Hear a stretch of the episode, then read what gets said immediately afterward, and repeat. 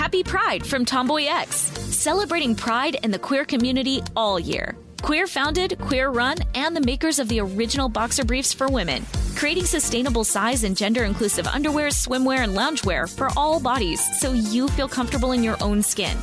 Tomboy X just dropped their Pride 24 collection, obsessively fit tested for all day comfort in sizes 3 extra small through 6X.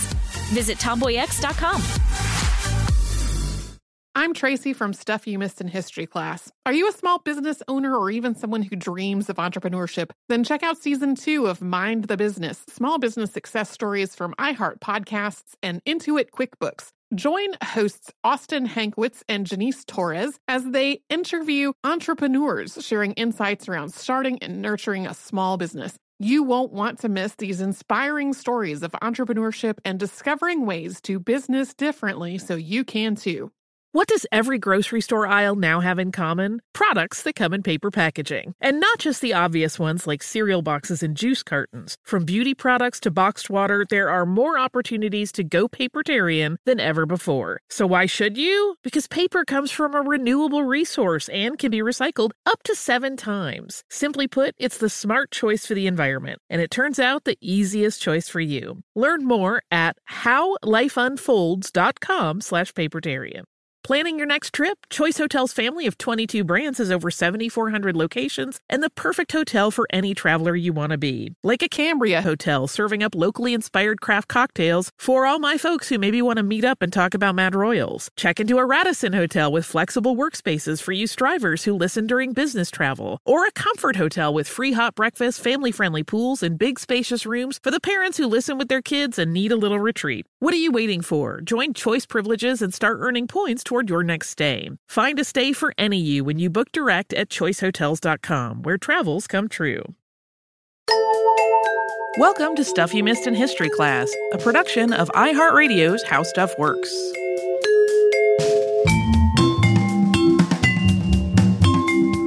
Hello, welcome to the podcast. Happy Friday. I'm Tracy B. Wilson. I'm Holly Frey.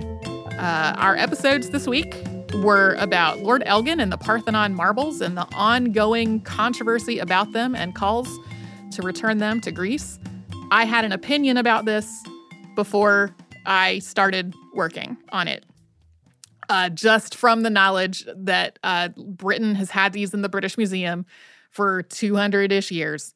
And Greece has been like, can we have those back for about that same amount of time? And my basic opinion was, maybe y'all should give that back. And now after having done all this research and having like read all of this uncertainty about the firman and the fact that Elgin's whole point was like to put them in a shed on his personal property and they got shipwrecked and damaged through overcleaning along the way, I have the same opinion as before, but like 10 times as vehement as I did before I got into it. Right.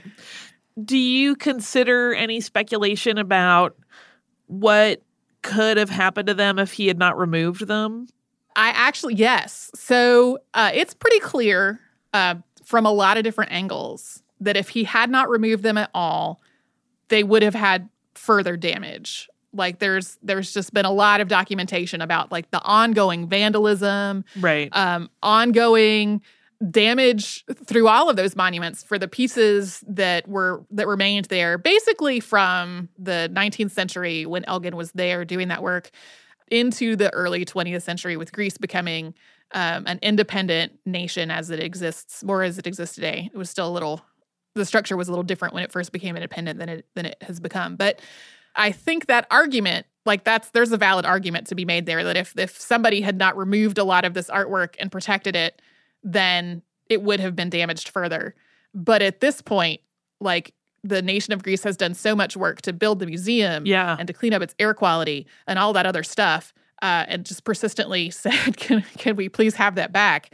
It's like, okay, if we have this argument of, yes, these pieces in a lot of ways were protected. In some ways they weren't protected because they wound up being shipwrecked and overcleaned and all this other stuff. Like, okay, the need to have them protected in this way is over.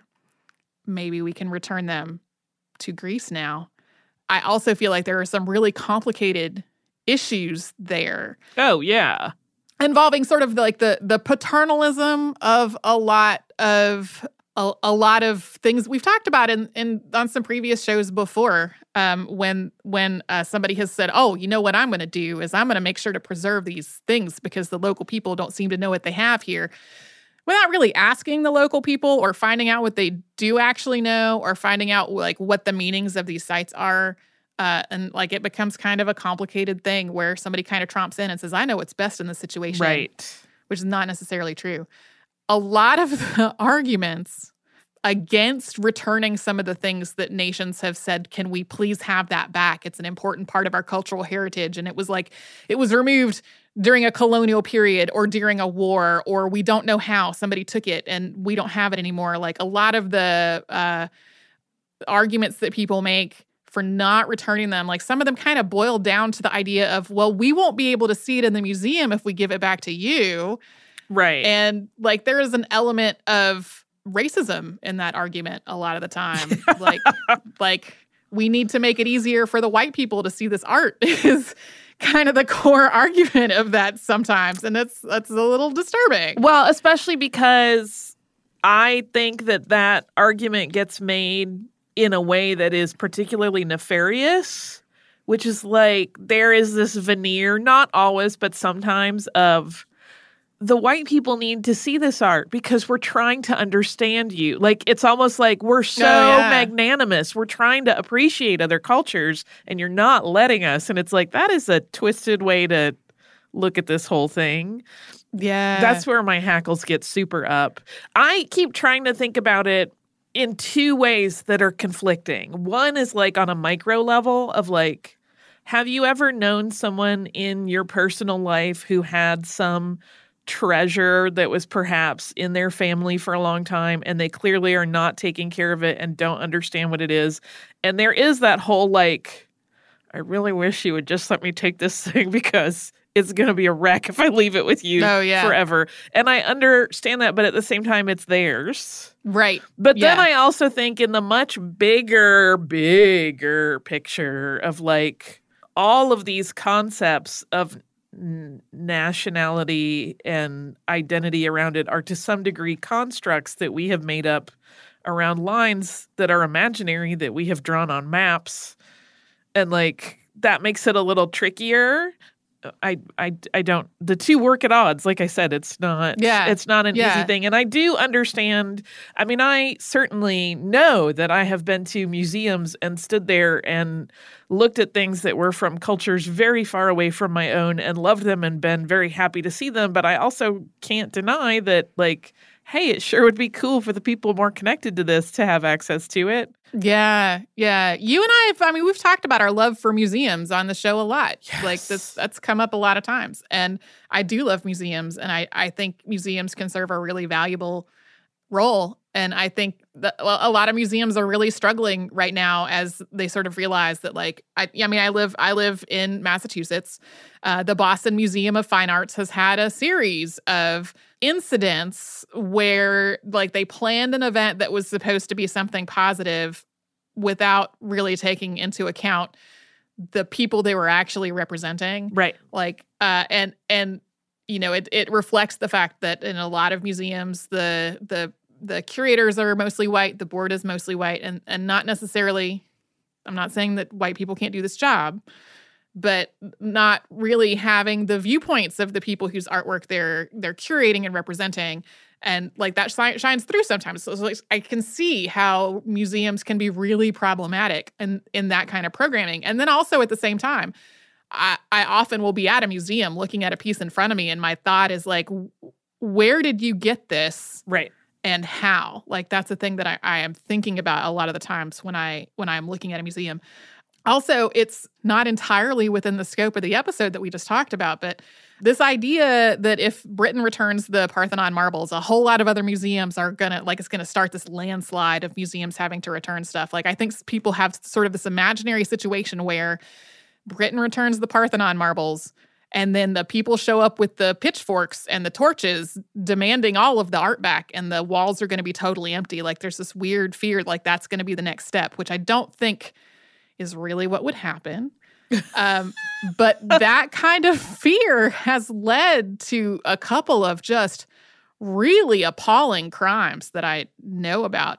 One of them is here in the United States, after the passage of the Native American Graves Protection and Repatriation Act, a guy named Thomas Munson, who was acting as the park superintendent at Effigy Mounds National Monument, which has its own whole series of controversies in its history, he stole the bones of like 41 different people that had been housed in their collection. The reason that he stole it is that so those remains wouldn't be repatriated to the people that they belonged to. Right. And in doing so, he basically destroyed the context of all of those pieces. Like that's like, okay, now how do we figure out who all these bones belong to and who they should be repatriated to? Like that was just a really horrifying crime that was motivated by racism and by this fear of like returning things to the cultures that they came from. Yeah. I also wonder if there is another fear that is not really been introduced, and this is purely speculation, so please don't museum people come after me. But I really wonder if there is a subtler fear that starting to do something like this, repatriating these marbles, will open up a Pandora's box where people really start looking a lot more closely in general at the provenance of art pieces that are often in museums. And it will reveal that there are a lot of dirty hands along the way. Like, yeah, there are a lot of pieces of art that have been, you know, passed around through various private collectors that probably never should have been in a lot of the hands that they were in. And that opens up a whole other moral discussion similarly of like, should a museum buy a piece of art from a private collector where maybe they don't know how that person got it? And it may not be an entirely above board provenance lineage in terms of when it was created to when this person has their hands in it. They're theoretically taking it out of the hands of somebody that shouldn't have it and putting it on a wall, but they are also indirectly perpetuating the problem. Right. I worry that too, is probably part of the discussion either not happening but being thought about or happening but being happening in a much quieter way because it does open, like I said, a Pandora's box of how art has moved through the world for centuries. Yeah, for sure, for sure. I think that's probably likely an element in it also.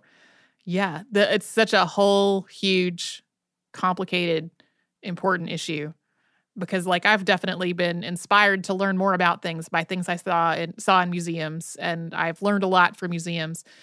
And there are so many, like, Indigenous people, people of color saying, like, hey, that's actually ours. Like, it's not yours.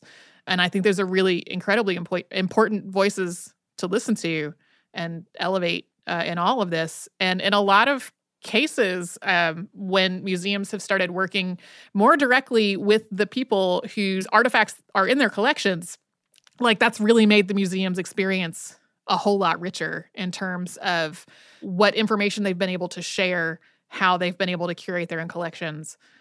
I am hopeful that like the world of museums will just continue to get more diverse and richer in that way. And like we'll sort of arrive at a place at some point in the future, maybe not in my lifetime, where it feels like museums really are curating things in a way that is always respectful and thoughtful of the people whose artifacts are in the collection. I feel like we have inadvertently stumbled into like a really good television show pitch. Please don't anyone do this. Where we have the main hero is a person who steals from museums a la Robin Hood to repatriate them to the places they belong. It could be like Kung Fu where they're a traveler and we see them each week doing good in the world. Yeah, I'm thinking reverse Indiana Jones. Instead of that belongs in the museum. Like, I'm going to take this back to the people it belongs to. Well, although Indiana Jones at least wanted them in museums versus the people that wanted to do other things with them. But yeah, this is going to be a great show. We're going to pitch it. We're going to... it's going to be imitatable, which is going to be unfortunate. There will be subsequent lawsuits. Yeah, I think we found out how we meet our ruin, and it's going to be a great ride. Yeah.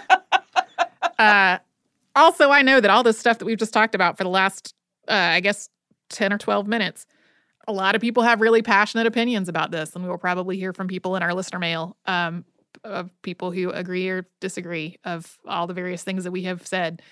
To spin that in the most positive way I can is because art means that much. It does.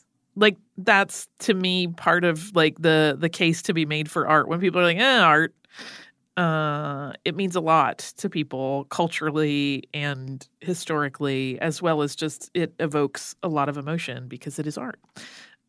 That's my positive spin on that. It is good that that folks care about this.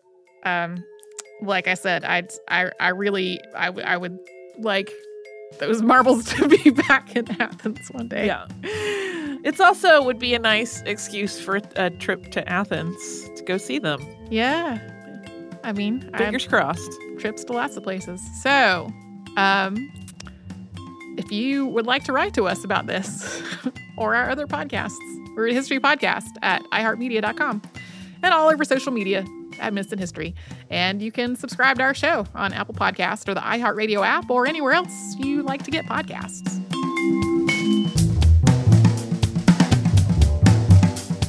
Stuff You Missed in History Class is a production of iHeartRadio's How Stuff Works.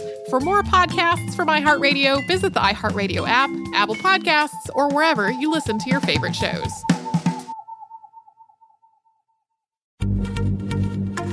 Happy Pride from Tomboy X, celebrating pride and the queer community all year. Queer-founded, queer-run, and the makers of the original boxer briefs for women, creating sustainable size and gender-inclusive underwear, swimwear, and loungewear for all bodies so you feel comfortable in your own skin. Tomboy X just dropped their Pride 24 collection, obsessively fit-tested for all-day comfort in sizes 3 extra small through 6X. Visit TomboyX.com. Xfinity has free premium networks for everyone this month, no matter what kind of entertainment you love. Addicted to true crime? Catch killer cases and more spine-tingling shows on A&E Crime Central. Crave adventure? Explore Asian action movies on Hayah. Searching for something extreme? Check out skating, snowboarding, and more on Fuel TV Plus, the global home of action sports. And find crowd-pleasing bops on iHeartRadio's Hit Nation playlist. There's new free shows and movies to love every week. Say free this week in your Xfinity voice remote. Looking to part ways with complicated, expensive, and uncertain shipping? Then give your business the edge it needs with USPS Ground Advantage shipping from the United States Postal Service. Keep everything simple with clear upfront pricing and no unexpected surcharges. Keep things affordable with some of the lowest prices out there. And keep it all reliable with on-time ground shipments. It's time to turn shipping to your advantage. Learn how at USPS.com/advantage. USPS Ground Advantage. Simple, affordable, reliable. This is Malcolm Gladwell from Revisionist History. eBay Motors is here for the ride. With some elbow grease, fresh installs, and a whole lot of love, you transformed 100,000 miles and a body full of rust into a drive that's all your own. Brake kits, LED headlights, whatever you need, eBay Motors has it. And with eBay Guaranteed Fit, it's guaranteed to fit your ride the first time, every time, or your money back. Plus, at these prices, you're burning rubber, not cash. Keep your ride or die alive at ebaymotors.com. Eligible items only. Exclusions apply.